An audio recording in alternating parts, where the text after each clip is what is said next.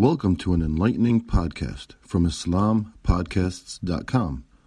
We encourage our listeners to please comment and let us know how we can grow in our knowledge to better serve our community. Please remind your family and friends to also visit IslamPodcasts.com for engaging discussions on current events, Islamic guidance, Quran, tafsir, seerah, and much more.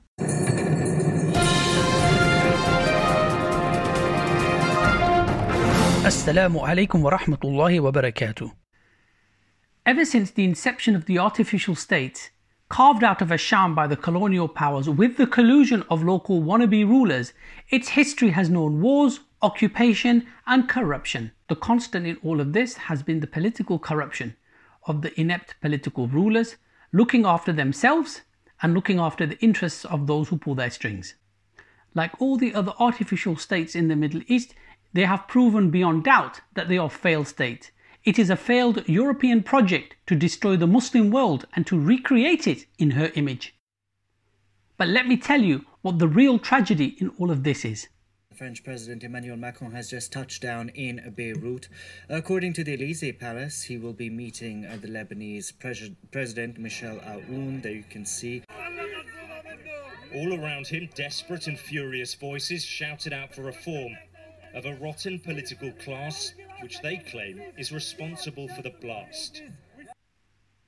What the real disaster in all of this is, is the European powers that created these artificial states installed inher- inherently weak leaders to look after their interests feel that they can re enter the crime scene as if they had no part to play in it.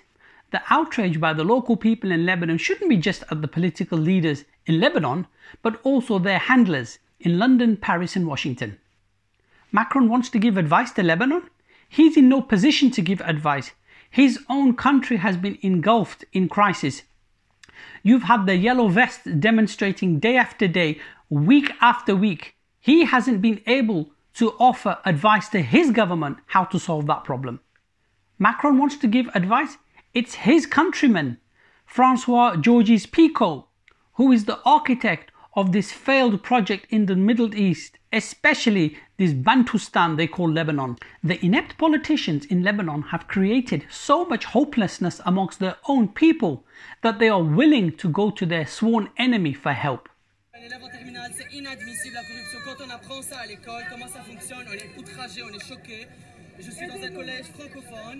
Euh, on nous apprend tout ce qui ne se passe pas dans ce pays. S'il vous plaît, un mandat ou bien un, un retournement de toute, la, toute cette politique euh, qui est tellement bien fermée, qui est tellement bien clou, euh, closue sur elle-même, on ne sait même pas comment les renverser.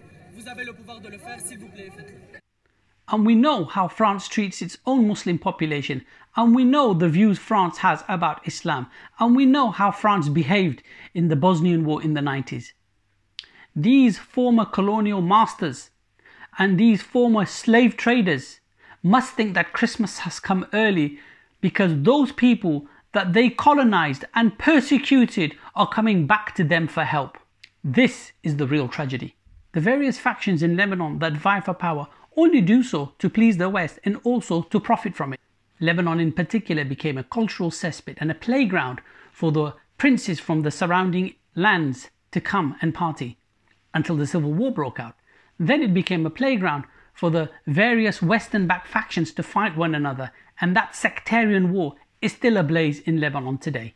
So, now after all this, how is it possible that those who created these artificial state and installed these inherently weak political leaders that we should go back to them to seek help and assistance to fix the problem. Umar said that we were a disgraced people. Allah subhanahu wa ta'ala honored us with Islam. And if we seek honor through any other means, then again we will be disgraced. We can ask Allah subhanahu wa ta'ala for help, but He has already given us the roadmap to the Siratul Mustaqim. We don't need directions from the West. He subhanahu wa ta'ala sent His Messenger sallallahu alayhi wasallam, who followed the Siratul Mustaqim to Medina and established a new society. So we should pray to Allah subhanahu wa ta'ala to give us the courage and the confidence in our Dar al Islam, in our Khilafah, so we can make that a reality. So then we can fly to London and Paris and save their people from their jahiliyyah of their economics and their morality. Like the way the Sahaba radiallahu anhum went from Medina to Asham to save those people from the jahiliyyah of the Romans.